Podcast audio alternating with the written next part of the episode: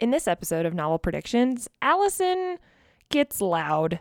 And then when he announced it, I literally was like, God damn it! And Nate was like, like, I screamed it. And Nate was like, what's going on? And I was like, no, this isn't supposed to happen.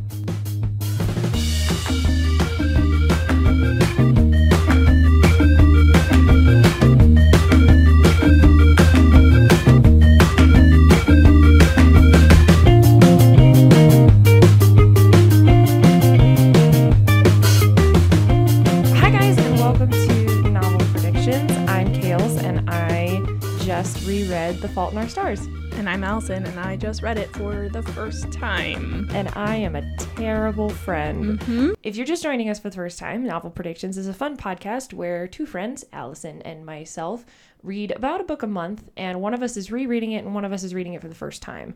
And the one who's reading it for the first time has to make predictions about what they think is going to happen, and then when we finish reading the book, we review it. And that's what this episode is for The Fault in Our Stars. This is The Fault in Our Stars review, as Alyson, who has never read, knew barely anything about The Fault in Our Stars, read it for the first time, because I made her. I'm so mad about this book. That's so, my first impression. I that's that's that's that's where we start um, with this review episode. Is what, what what were your first impressions, Alyson? So to be fair, um, I liked the characters. I liked the story. I liked the writing for the most part. Um, I didn't love, love, love, love, like, much. There was a few lines that I was like, oh, that's a really great line. But I don't do sad books. Um, and this book is very, very sad. What? I, I didn't, I don't know what you're talking about. Um, I don't count the times I cry in this, when I read this book. Uh, yeah, it's a very, very sad book. But I couldn't tolerate the idea of you never having read this book and being a Y A lover. I can't, I just, it didn't make sense to me. So I had to put it on this list, and I had to put it first. This is the first book I've made you read with this podcast, and I think it's a great one to start off with, except now it seemed to have started this precedent of wanting to torture the other one. And I'm really scared because next month's book, uh, I don't know what it is. Mm-mm. And we're going to find out at the end of this episode. I am not planning to torture you with this one. I wanted one where we could both have some, like, fun and not torture Alyson, because that's really what this has turned into, is let's, one, destroy Alyson's love of a book from her childhood, and two, then torture her with feelings that she doesn't want to feel. I promise I'm a really good friend. I promise. I brought you a bundt cake the other day. You did. I'm not mad at you for making me read it. I'm just, like, so angry. My the sadness that I feel because of this book is, like, really, it's just transmuted itself into anger at the fact that I had to experience it. Um, Which is fair. Because that's how I deal with sadness whenever it's not, like, a real life situation. So what what did you rate this book then? I haven't rated it yet because I okay. have some... I don't know. I don't know. I I think that this book on a meta level was a good book. Um, I liked the writing much better than I liked John Green John Green's writing before. I liked the characters. Um, I connected with them. I enjoyed the story. But I don't want anyone to read this book because it's so fucking sad. And I don't want people to have to deal with that. So I, like, don't want to rate it good. Like, I want to rate it bad, even though, because I hate, like, I liked the book, but I hated this book. I guess I get that. I just finished um, Any Man by Amber Tamlin, and it was one of the most terrifying books I've ever read. And so in a way, I was like, yes, mad props, mad respect to this book, but don't read it because yeah. it's terrifying. That's exactly and it just how I was feel. So visceral. I had said, like, I was shaking. There was a point where I just had to leave the book on the table, and I'd flip the page, like, one at a time because my hands couldn't hold it steady for me to read it. So you're kind of in that zone from what I'm hearing. It's like mad respect, props to it being a good book, but you don't want to recommend it to people because you don't want them to have to go through it. Yeah. Yes. Yeah. Like, I, I think that the story is really good. Um, I, I think that it's, like, it has a lot of merit, but I also just don't think anyone needs to experience that kind of pain from something that shouldn't cause you pain. See, I this just cemented my like escapist reading tendencies even more. I was sitting there reading it last, I finished it last night because I, I finished this book. We read the first five chapters. We recorded that episode. It's been two weeks since then. I read the rest of this book in one sitting last night because I refused to read it before that because I didn't want to deal with it. So I read for like three and a half hours and finished this book sitting at my kitchen table. Like, I yelled at the book. I almost threw it across the room. The only thing that stopped me um, was that it is a library book and I work at the library and I would have felt really bad. um, I literally had to like turn it over, and the, I was texting Kales the whole time, get, like with reactions. And the reason I kept texting her is so that I would interrupt my engagement with the text. Yeah, because it was actually kind of funny because we try we tried with Aragon to not tell each other what we thought ahead of time, and we tried with Fault in Our Stars too at the beginning, but I was just like, I feel like I have to be there for you while you read this book, and I just feel like I need this Fault in Our Stars survival kit of chocolate and tissues. And I did go buy chocolate. Good for you. But I didn't end up eating it. Yeah, I was. I used texting you as a tool to pull myself out of the narrative so that I would feel the emotions less intensely, which I can probably tell because I texted you at like really pivotal parts. I did stop at the end because I was like, I should like try to be immersed. That's okay. Um, I was I was I was running out of responses because I was just I just kept wanting to be like, I'm sorry, I'm sorry, I'm sorry, I'm yeah. sorry, I'm so sorry. It's a good it's a good book, I promise. It's a good hurt. And you were just like, bullshit. Yeah, she said something about it being a good hurt and I was like, no, I refuse. Um but so yeah, I did that, and then yeah, I read it all in one sitting, and um my husband was like, what's happening? Like, as, as I was reading it, because he listened to our episode and he was like, I'm really excited to see how it goes. Uh, and I was like, yeah, I like, I finished it and I like stomped upstairs and I was like screaming about the ending, and he was like, this is ridiculous. So that's yeah. what happened with this book. So what happened for me was I actually fell in love with it all over again. You fucking would. I did. I did. I was, I was reading it and, or I was listening to it. Actually, I didn't read it. Um, I was listening to it. And I just was like, oh my God, I love this book. I bumped it up to a five stars because I was like, this book will never not be loved. It was so amazing. And I was reciting lines with it. And I just was, oh God. And I cried three times, even though like I knew what was happening. Mm-hmm. I can't even imagine for you reading it for the first time, having no idea of the context and the background, which I'll tell you and we'll talk about. But I, I did. I cried three times. Um, I'm curious to know where you cried because you told me.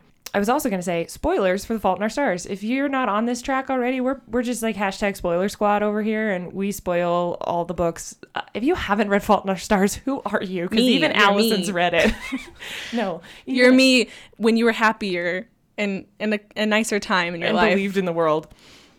Um, uh, yeah, so I cry when Hazel gives Augustus the eulogy. I cried when Augustus died. And I cried when, at the I do at the end, when uh, she reads n- the note. Are you going to cry now? No. God, just the, uh, it's so good. It's so good. It's how, like, I just don't, I just don't understand how you don't. I'm not a masochist. Ugh, I'm not either. Do you want to know when I cried? Yes, I would like to know when you cried. Because it's weird. I don't care. I, I won't ever judge you. Okay. So I cried when uh, Hazel calls his phone. Oh my God. And the voicemail. Yeah. That was, I like was okay. And I was like, he's dead. Oh my God. You know, I was like feeling it, but I didn't cry. And then as soon as she called his phone, I like started crying because. Yep. I would do that. Yep. I, yeah. Um, I also cried when her dad tells her it's bullshit that he yes. died. That whole monologue of him saying it's bullshit, it's bullshit. That's I can't wait to talk about this because you totally were like absentee parents, and I was like, fuck no. I was like, no, the parents are there and they were supportive and amazing, and we can talk about that later. Yeah, but okay, we can talk about it later. I have yeah, we'll argue about we'll it. Argue I know about we will, it later. Just from the look on your face. Yeah, we'll argue about it. And then um at the very end when he says you get to choose who hurts you, and if you listened to the first episode, you will know that I equated August to my husband quite a bit. So much so that I sat there nearly the entire time trying to be like, oh my God, no, Alyson, stop making these, stop making these um, parallels parallels between Nate and Augustus, because you're just going to die. Yeah, I was. So what happened? So whenever they, um, what, what, I can't remember the exact point when I realized it was, Oh, if that was Augustus. I was, was going to ask die. you, did you notice before I noticed he before announced he, it? I did. Is I, it when, because he's in pain, because it's when, it's right before they leave is like the first hint drop when he's arguing with his family about it's his life. Then he is hurt, like in pain on the airplane. Yeah. Then he's in pain in the Anne Frank house, and then he's in pain in the elevator. Yeah, so I... Those are like the drop. Wow, I am such a nerd. Yep. I just realized that I just laid all four of those incidents out for you without even looking at the book. Yeah, so the pain in the plane was the first inkling that I had that maybe something was gonna something was happening, but I re- I didn't acknowledge it because I don't didn't want that to happen. Um, and then when he's in pain in the elevator, like I I you know I saw the plane, I saw the Anne Frank house. I was like, okay, well, maybe he's like having a resurgence, but I didn't get to the point where I thought, you know, he's having a resurgence to the point where he's going to be the one that dies until I lit up like a Christmas tree. Yeah, until the elevator, and then I was like, fuck, no, no, no, no, no, no, no. And then when he announced it, I literally was like, God damn it! And Nate was like, like I screamed it, and Nate was like, what's going on? And I was like, no, this isn't supposed to happen. I don't I care about more about him than I care about her. So when that happened, I was so angry, and I just like Kales is crying. I have tears there. I can't help myself. I wore waterproof mascara though. I'm I was so angry. I was so damn angry. Like, because I was on running on a high because I had all my predictions about Amsterdam had come true, and I was really excited, and then that hit me, and I was like, no, don't, you're ruining it. You're ruining it. Um, it's just, it's so much, it's so hard because it's just like he, he it comes out of nowhere, and you just, but you hate it because he knows from when she gets sick, because that's right, how long yeah. he knows. And it just is like, Like, holy shit, that it's been going on this whole time. These two dying children are falling in love. And for her, I love the line where she says, I fall, I fell in love with him the way you fall asleep slowly and then all at once, because I feel that heavily in this book. And I remember when I read it the first couple of times, I was like, what? Where did she, where did this come from? She didn't really like him and da da da. Like, I didn't get it. And even rereading it this time still, I was like, oh no, this is, it, it totally is a slow burn mm-hmm. and then just... ignites, and it's it's well done, to be frank. Like it, it's you can't deny that it is a well done book. No, I do not deny that. I I appreciate the writing. To step back from the horrifying sadness of this book for a minute, I do. There still are some characters that I rolled my eyes every time they talked. Yeah, the best friend I think is really hard for me. Um, I liked him a lot. No, no, no, not Isaac. The oh, the girl. The I girl. Don't, she's not even like a blip on my radar. Yeah, no, she's literally there just to be like the. crazy sassy friend. Yeah, I think she's there to be a representation of like quote normal girls. Yeah, and and like Hazel before, which I is because if like. you think about it, everybody in this book is Hazel after. Yeah, and no, we don't have any representation of Hazel before, and so I think she's the one little glimpse we get of that. But I hate Hazel before, so like that it doesn't work for me. Yeah, I just there was that, and like sometimes, and I I do like that he acknowledged it because um there was one line. When Hazel's thinking about um, August Augustus's, like the whole proposal to go to Amsterdam and all this stuff, and she says like, there was all these this manufactured um, metaphor. Me- no, but she oh. was like it was the, he was like, I forget exactly what she said, but basically, she was saying he was like creating a persona, but I loved him more when he was like when he let that fall away. Yeah. Um, and so, yeah, every time he was doing that, I was just like, God, you're the worst. Um, I'm still mad about the Our cigarette thing. Our douche adjacent Augustus Waters. Yeah, I'm still mad about the cigarette thing and that he never let that go. I, I, it still hits me. I knew when you, it, when you were telling me about that cigarette thing, about that being the one thing you didn't like about Augustus Waters, I just couldn't get the image of him in the car and the G-tube out of my head. That And I was just me, sitting there like, oh my God, she's going to lose it over I this I did scene. lose it. And the... what hit me the worst about the thing that I hated most about this book, let's put it that way, was we find out August, August why I don't know why you think his name is August, I not don't. Augustus. I just don't want to call him Gus because I hate that name. That's fair. Um, when she started calling him Gus, I was like, no, call him Augustus. Well, he calls her out on it. I know. Um, so you find out Augustus is dying, is going to be the one to die, basically, um, about thirty-nine pages um, before the end. Because I texted Michaela and I was like, forty pages till the end and still haven't cried. And then the next damn page. I legitimately, I went and I looked. I got too close. I went and I looked when you told me you were forty pages from the end, and I was like, oh my God, she has no idea. I was it like, was, she has no idea. It was literally forty, the next page. Yeah, it's right before, and I was. He tells her. Yeah, it's like the page before he tells her. Mm-hmm. And so you get that forty pages before the end, and then it's forty pages of him dying. And yep. horribly. And I was so, like, I was sitting there and I was just, like, shaking because I was so mad that I had to read about this seventeen-year-old kid who had all this life lose it, and the detail that he goes into and everything. I was, I was, like, so angry. I was so angry because I was like, okay, fucking kill him off, but fade to black for me, please, because I can't deal with that. So... It's so nice and awful. Um, I I love Welcome to the Tifios Journey. Um, before we go into our questions, I do I I I want to just ask, do you have any more, like, just general thoughts? I'm sure we'll go into it more when I prompt you with the questions.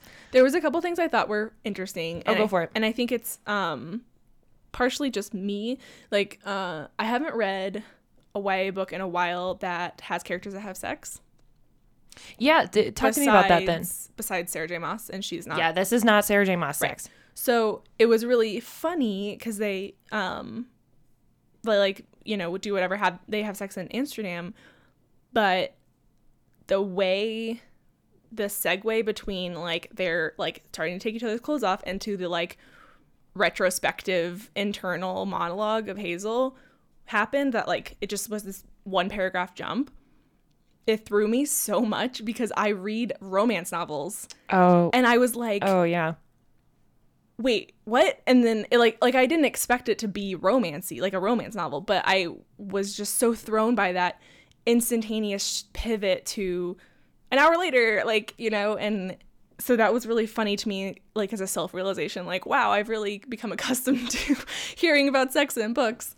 Well, um, I actually thought it was well done. I remember reading it back then when I was younger and thinking that, oh, this is actually not terrible. And then I remember loving how kind of real it was in a way of like that she was worried that her bra and her panties don't match, and the fact that this shirt got all tangled in the G-tube, and that Augustus is worried about his leg and the scarring. Like it, it still felt very um, genuine and seventeen-year-old-y to well, me. And I appreciate that it was just awkward enough without them going into the description of like the most awkward things that could happen. And they talk about how it wasn't awkward, you know, there was like a couple things that happened, but but you know, it it's like if you're watching a teen movie, like a, a big quotes teen movie where the virgin is like having sex for the first time and it's the most awkward thing ever and you don't want to watch. Like I was a little afraid I was gonna have to read through that, um, and I've read books that are like that, and I was glad that this was not one of them,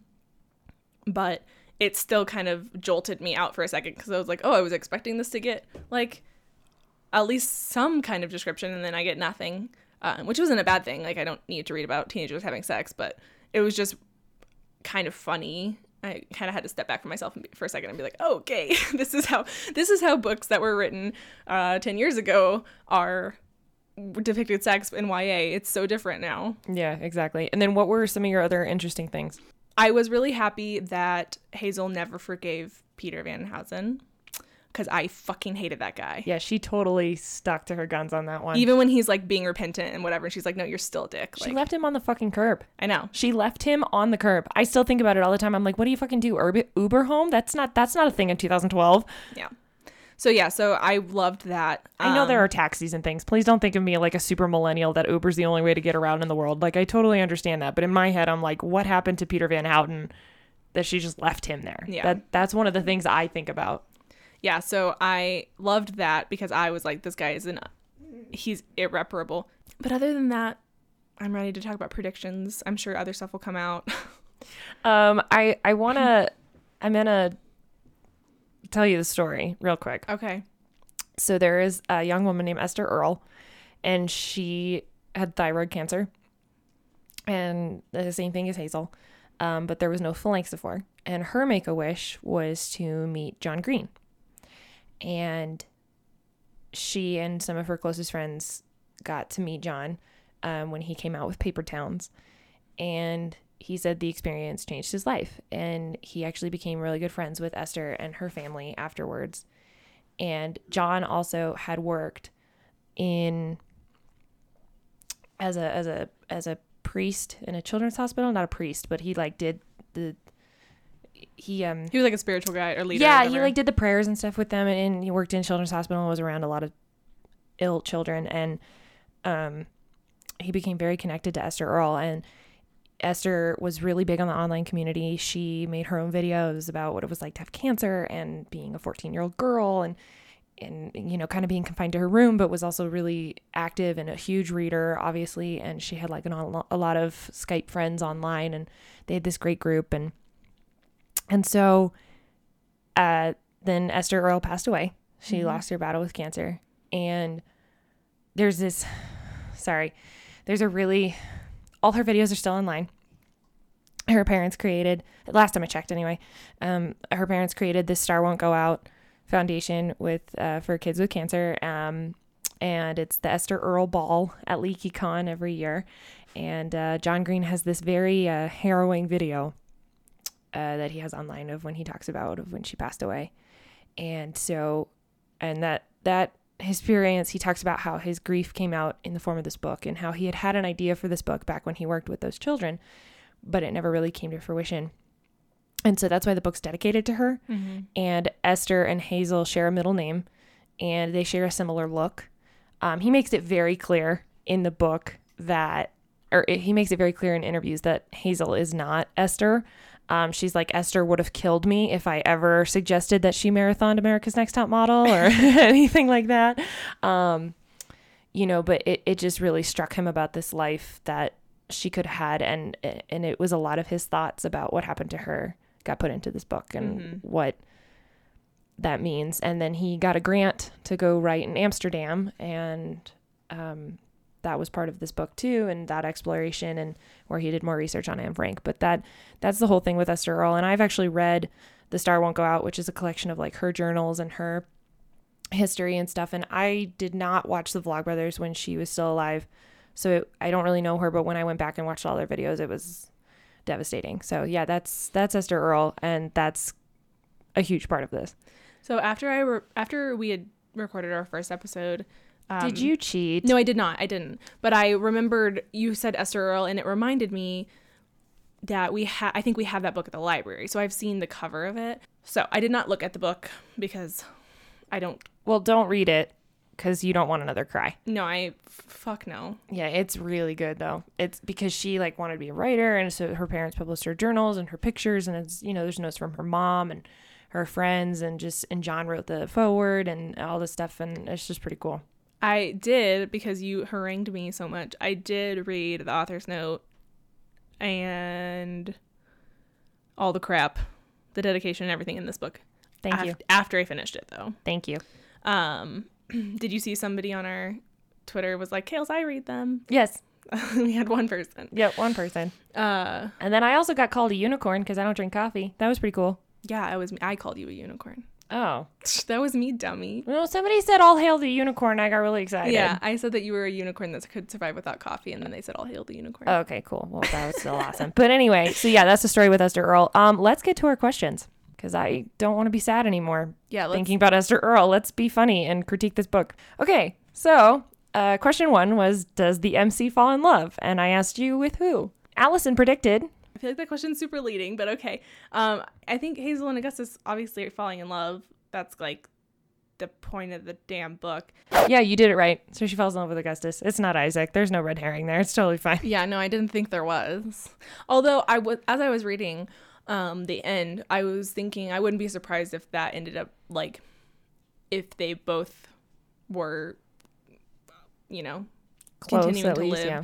that maybe that close friendship that built was built on knowing Augustus could turn into a relationship later. I mean, I'm glad it didn't in the book because that would have been so weird.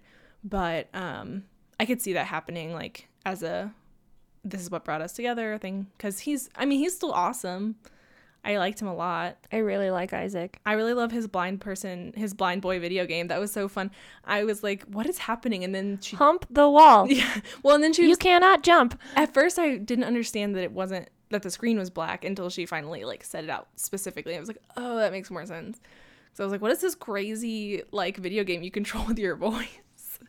Um, it's the blind kid video game. I love it. But, um, yeah, no, obviously, that was obvious from the second they saw each other because... yeah, predictability is important for some things. Yeah, it works. Um, what tropes did you see? Alyson predicted. You mentioned Manic Pixie Dream Girl a little bit. Just a little. Not a lot. So so that's definitely one. I see that. I see the whole, like, pretending to be indifferent bad boy is actually, like, super because of the fucking cigarette thing. I think there's probably going to be some parent absenteeism. You were right about kind of like the the kind of b- bad boy-esque of Augustus Waters because, and I didn't think about it when I first read this book, obviously, but when I was rereading it and thinking about what you had said about calling him douche adjacent and stuff, and I really I was thinking about it because it's kind of a dick move that he doesn't tell her she's sick. He's sick. Yeah. You know what I mean? Like, in a way, some people interpreted it as, like, totally manipulating the shit out of her.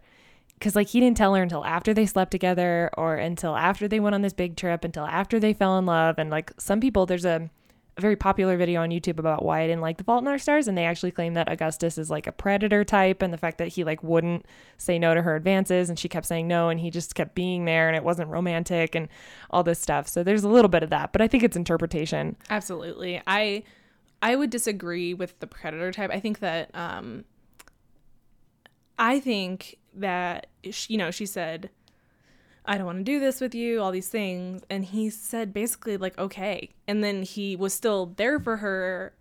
And he was like, I'll be here for you in any capacity that you choose. So I don't think that that's predatory. I mean, I don't think that she was manipulated into giving him more than she wanted to. I think the, the biggest critique is the fact that they slept together at, in a moment of weakness for her, which was after Peter Van Houten. And that it, in that whole incident, and then he didn't tell her that he was dying. Yeah. Which, and that people found that manipulative. My personal opinion is that I don't think it was manipulative. I think it was probably, I mean, it was definitely not the best way to go about it, but it was probably the most honest depiction of how that would actually happen. Because if you're terrified, if you just found out you're dying again, and but you've been trying to convince this girl that it's okay that she's dying and that you like to let you love her and, like, you know, build this relationship that you feel is important. How terrifying would it be then to be like, oh, well, now I'm going to be the one who hurts her? Like, I don't think, I don't think that's manipulative. I think that it's um, definitely fear driven, but I think it's probably pretty real with how a lot of people would handle that situation. Now, the fact that he told her after they slept together, I think there's this, um, like, romance movie trope, and maybe romance novel trope, where uh, people, one one person in a party doesn't feel comfortable enough sharing some secret with the other until they've been physically intimate. It's a common thread, um, and then that always causes problems. Always. So I don't think that that was necessarily... emotionally manipulative I, or physically even. I think that it was a, another trope. Um, what about Hazel as a manic pixie dream girl? I mean, because you had thought about that, and I don't actually think it's true, but that's me. I think she has more depth to her. She definitely has more depth than, like, a manic pixie dream girl, and maybe that wasn't the... I think that was the closest approximation to what I was thinking of, but she is very... She's a hipster for sure. Yeah. Yeah, she's very she's very um, individual, and I think that's used as a device in this book. And that's fair. Um, But I don't think that that's um, a persona that isn't possible or is untrue. I was like that too. I was very like, and you were too, very like, I'm my own person and I like have all these individual thoughts. Hence, listen to the first episode of this podcast where McKinley describes the fact that she didn't read Aragon because everybody else liked it. Right. So I think that she has that tendency. Um, I don't think it's a bad thing. I just think it is a is a trope. But it's trope. But it also but it fits with what it you know, the teenager of that time. It does. No, I'm I'm absolutely on board for it. It's just it's tropey. The other trope that you mentioned was absentee parents. Yeah. And I think her parents are actually very present, mainly in comparison to other Y A novels. I don't think her parents are like one hundred percent they're awesome all the time. But I think, again, comparatively to some other ones where they're dead or there's only one or they're mis- whatever, I think it actually does a pretty good job. I, yeah, I agree that I was wrong on that one, except while they're in Amsterdam, because her... Yeah, I think it's stupid that the mom just, like, abandons them. Because her mom's just like, uh, bye, I'm just going to leave you in this city where you don't speak the language, you're sixteen, uh, enjoy having sex. Like, peace out, bye. Right, so that that one I was just like, okay, so, yeah, like, she she made herself very scarce in Amsterdam, um, but definitely when they get home, and I like that we got more with her dad in the end because he he seemed really absentee at first and it was weird. But I do I like that at the end she kind of talks about how he understands her cancer in the same way she does, in this kind of like ambiguous like emotional ball, not as like a disease that can be treated and like these medical things. I still do really love the bullshit conversation she has with her dad, like you mentioned, and I still love the I still love that just her parents look out for her. You know what I mean? The fact that her mom does know so much about her illness and the fact that, you know, they really do care for her, and the fact that the mom comes running in the shower. That's something that I, I don't know. And I remember it so vividly from the movie too, when Laura Dern runs out in this like purple towel or pink towel with her hair all strewn apart because Hazel's yelling for her mm-hmm. and she thinks something's wrong. And it, it just, I don't know why, but that hits me so hard of like, you know, because it's it's true. There's nothing worse than biting it from cancer, except having a kid that bites it from cancer. Yeah. How many times can I quote this book? Have a drinking game, guys. Anytime McKaylee accurately quotes The Fault in Our Stars, take a shot. You can have a liquor of your choice. So I'm glad we didn't necessarily have to argue about it, but I, I do I, I do appreciate that you at least got one trope wrong. Because um, let's talk about the mentor. Is there a mentor? And if so, how do they meet? Alyson predicted there's got to be some kind of reckoning with the author. Either they meet, they go to him, he's great or whatever, doesn't seem likely. They go to him, he's incapable or dead, or he comes to them. You did get it right. Yeah, that it was it Peter Van Houten. Perfectly right. Uh-huh. I got all the Peter Van Houten stuff perfectly it was right. Awesome. He's I an did. asshole. He's a dick, and it's because he is like... ill because he's an alcoholic. Yep. So he's incapacitated. He it makes like no fucking sense. Yeah. This man, like, I think you're so right in that it's kind of, I feel like there is a small part of John Green that is this man, and not an insult to John Green. I think from what I know of him, he's a wonderful human being. But I just mean it's like everybody has kind of those parts of themselves, and this feels like the dickish part of Don- John Green. Yeah. Like that, he just exacerbated it. Yeah, I yeah. Whenever I was reading it, when they, well, okay. First of all, when they got when they just actually get to go to Amsterdam, because there was a couple of times where they were like, "We're going, we're not going, we're going, we're not going," and I was like, "Ugh, just decide." When they finally got to go to Amsterdam, I was so excited because I had predicted that, and then I literally turned to Nate and I was like, "Yes, they're going to Amsterdam." Except and, the mom came. Mm. You said the mom wasn't going to go. Oh, did I? Yeah, but that's okay. okay. Just an absentee parent thing. Yeah. Which she really didn't. Yeah. Let's be real. She would, yeah, whatever. She wouldn't work on her schoolwork. But anyway, and so then whenever they went and saw Peter and he like opened it and he was like, and then he slammed the door in their face and he said, "There's a couple of specters on my porch." I was like, yes, this guy is crazy and mean. I'm so excited because I got this so right. I think I even may have said something about his assistant like orchestrating the whole thing without his knowledge. You did. Boom. Yep, you did. Mic drop. Yeah, you said it was uh, someone else was doing the whole trip and mm-hmm. he was unaware of it. He's aware, but he forgot. And so I'll give it to you because he has no fucking clue. Yeah, because he's on. out of his mind. Mm-hmm. Yeah. So drunk. And then she leaves him on the curb. Yeah, I loved... When I he actually, comes to Augustus's funeral, I loved how'd that, that go? I loved that whole scene. I loved... I, I honestly loved every scene that he was in because they were like, take no shit from him. Um, There's actually a really great scene in the movie um, because in P G thirteen movies, you're allowed to have one... One F-bomb. One F-bomb. Yep. And she throws it at him when they're leaving the house. It's not in the book, obviously, but I remember in John Green's video, they were talking about the F-bomb in the movie and how he was like, well, if you have one F-bomb in a P G thirteen movie, throwing it at Peter Van Houten's a pretty good way to use it. Yeah. Yeah, like whenever she gets so in his face about the thing and he's just being such a dick, I was just really proud of her for like not backing down because he's an adult and somebody who's respected. Um, and then I loved that the assistant was just like, fuck him. Like, let's go to this, let's go to this museum. Can I ask you about your opinion on the kiss in the Anne Frank house? Because at the time of this book, that was actually one of the most controversial things in the entire book was the kiss at the Anne Frank house. Why? Because it was like disrespectful of the Holocaust house. People thought it was disrespectful and other people thought it was, Anne would have been totally fine with it. I mean, they're teenagers. I think that that's like a totally expected behavior for teenagers who've never, like, they're they're in a foreign country, they're at a museum, they're currently unsupervised. I don't think, I mean, sure, is it the best time and place for that? Probably not. But it's not like, I don't know. It's not like, I don't know. I think curmudgeon-y people would say, this is super disrespectful. But I don't think that it's fair to expect someone to be sad all the time about something, um, which I think is a big part of this book too.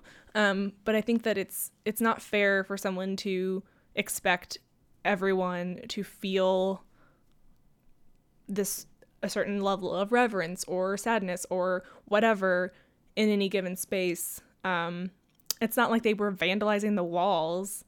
So, yeah, no, I I was fine with it. I thought it was pretty fun. I liked that the um, adults all clapped for them. That was pretty funny. I liked that they expected censure and then didn't receive it, I guess. Yeah. Um, I just was curious because, like I said, I remember when that when the book came out, that was a, a rather large controversy. And actually, the movie Fault in Our Stars is the only movie in the history of movies to be allowed to film in the actual Anne Frank house. Wow, that's cool. Right? I'm never going to see that movie, but... Um, that's fine. That's why I'm telling you about it, because I know you'll never watch it. And I instead, the whole time I was reading it, I was like, oh my God, I want to watch the movie. Yeah, no. Yeah. Um, st- any any more thoughts on Peter Van Houten and the asshole that he is? I mean, he's a he fucking is? dick. I was... When he showed up to the funeral, I was like, what the actual hell? And then I was really glad that she wasn't like... oh, Augustus invited you, so it's okay. She's like, no, fuck you. Like, get away from me. You're a poison. And then he's, his epilogue was just, like, the most pretentious bullshit I've ever heard. And I love that she called him on it. I do like that they had a heart-to-heart about his missing, his dead daughter, but... She still, she Hazel still didn't take it. Yeah, but she was still like, I'm sorry for about your daughter, but, like, you're... shitty still. Like that doesn't no that's exactly what it was. Doesn't excuse your behavior, which I really liked. That moments when Peter Van Houten was in the book were moments that I felt the most respect for her. Um, most of the, of the other times I was like just really all over Augustus's like whole vibe. I really loved everything he said except for when he was being pretentious and doing the smoking thing, but I like he was my my favorite character in it until she was with Van Houten, and then I she was so great because he was always every time they well I guess the one time they confronted him when they were together, he like didn't say anything, and I was like, mm, what's up, dude? Yeah, no, he didn't he didn't take charge in that. She totally did. Who's going to die? Alyson predicted Hazel dies. Yeah, that's what I'm hearing from you. Mm-hmm. Okay. Yeah, I said Hazel was gonna die. Yeah, you did mention offhandedly that it might be Augustus. I know, but the reason I didn't the reason I didn't guess Augustus is because I don't want it to be Augustus. And then when it was Augustus and we learned that, I was so angry. I like I literally almost threw my book across the room. Like I because he I don't know and I don't know I don't know why he's so much more important to me than she is. I think he makes her that way. It's because the whole thing because Augustus's whole idea of Hazel about how like he says he says it in the writing at the end about how she doesn't want to be noticed by the world, that she's okay with that. You know, real hero, the real heroes anyway aren't the people doing things. The real people are the people noticing things, paying attention. She walks lightly upon the earth because Hazel knows the truth. We're as likely to hurt the universe as we are to help it, and we're not likely to do either. Because I think that he makes you notice Augustus more than I think he makes you notice Hazel, which I know sounds weird, but I think it's part of that whole dynamic between the two of them that she is... she is a watcher, and that's why I think the book is from her perspective, not just because of Esther Earl and all that jazz, but I think he created this character who is supposed to notice, and so she notices these things in the world, and Augustus is instead trying to create them, and that's why he, we naturally have a tendency to lean towards him who's trying to be a little louder. I don't know. That's just what I think. I could yeah. do a whole fucking college course study of essays on this book, I feel like. I also think that... um he brings so much, and it's basically the same thing as what you're saying, but he, he brings so much energy to um, those around him, uh, and he's, like, unrepenting about that. He's he's refuses to be sorry that he, like, is joyful um, in any given moment, when he's talking to Isaac about his eyes and when he's talking to Hazel about anything. Um And I think that that is really endearing to me. I was devastated. You're not alone. You, you're not. Because I, I mean, I said the story last episode where, like, the book ended and I was on my floor just devastated because it, it and then my roommate walked in and she was like, who died? And, and I burst out sobbing because, you know, it, and I think that's, you know, the next question on our prediction list is what's the twist? And That's this is the twist. the twist. The twist is that he dies, not her. Yeah. And this whole time you're prepping for Hazel and you're prepping well, for the that's... book to end in the middle of a sentence. But it doesn't. Well, I think that's the thing is you spend so much time with Hazel and in her head thinking about her own death. And she never once thinks about Augustus's death until he mentions it. Not once. Um, she's never speculative about his health. She's never... um, worried about him. And so you're never worried about him. And it's just like a bombshell gets dropped on you because it comes from nowhere. You get those very subtle hints.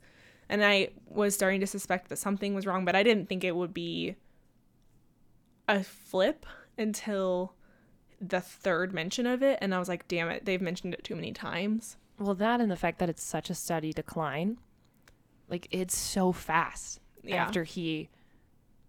It tells us that he's dying, and it just, like you said, it's like forty pages.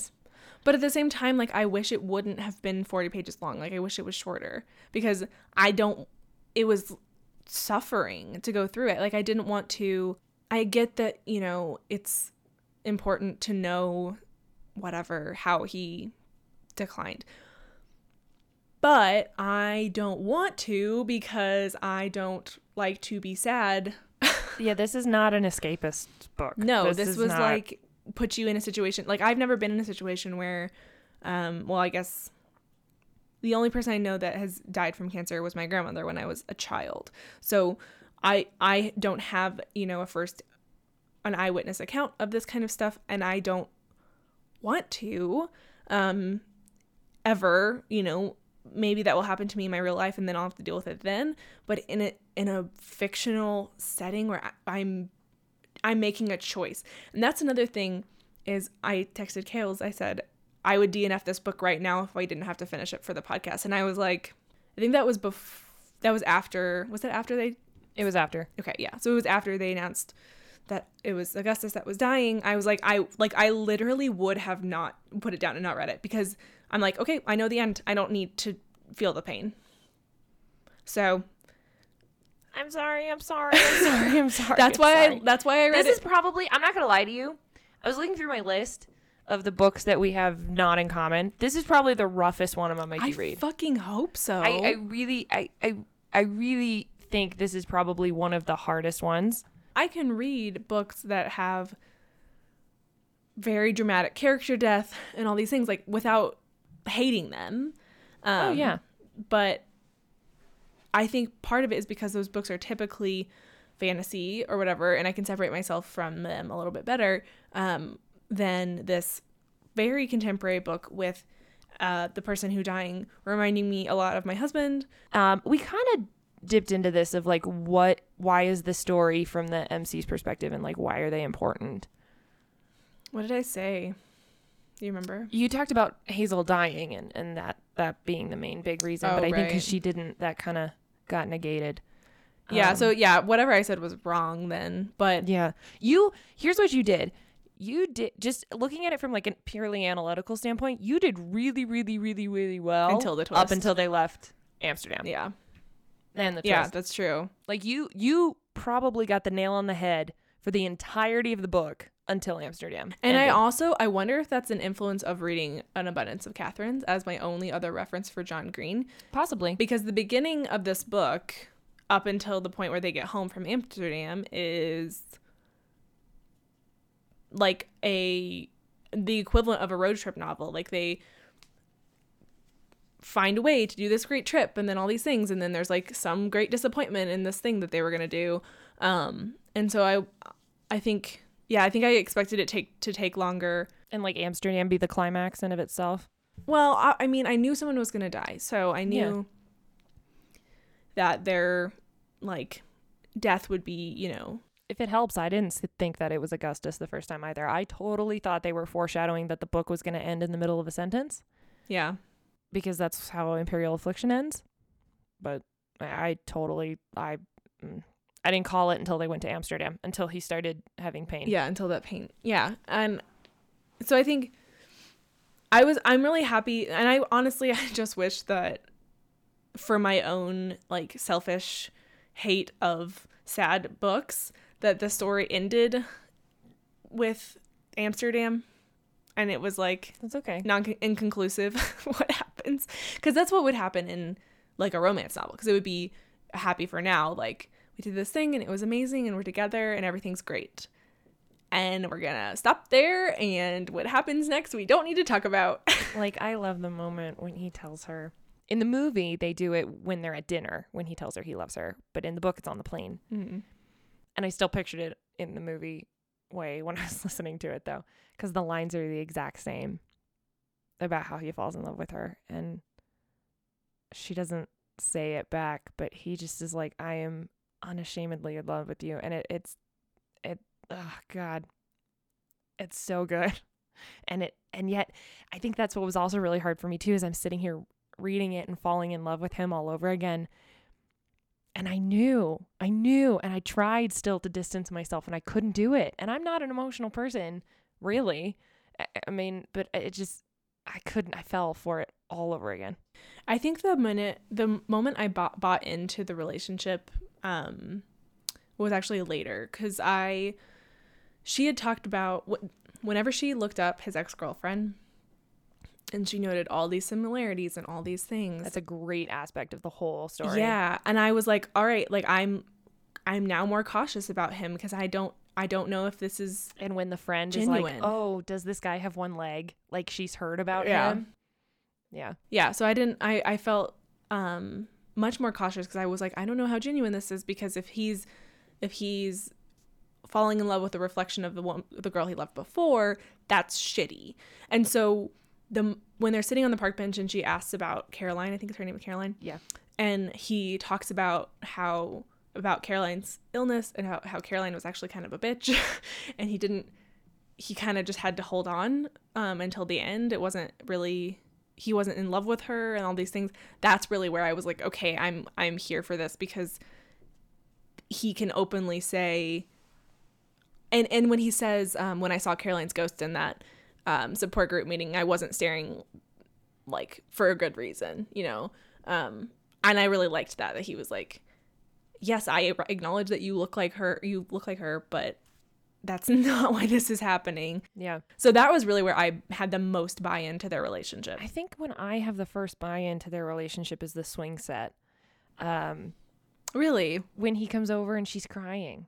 It was it was because he... I guess it's because he came when she's crying. And, and I have a... My family was raised on the idea of a phone call and you stop what you're doing, even if it's not a big emergency, which doesn't help for some things in my life.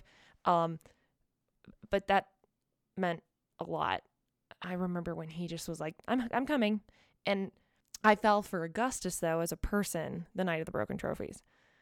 Um, when I bought into, like, he's a he's a good guy. Um, yeah. Because of what he does for Isaac and lets him break all the things and really helps him with his pain management in a very weird Augustus Waters way. But to me, that was, like, a great sign of friendship. And I love that Isaac and Hazel weren't really friends until Augustus. They were only friends through their illness. Yeah. Really. Well, and I, yeah, I definitely liked Augustus before I bought into them being real and, like, genuine.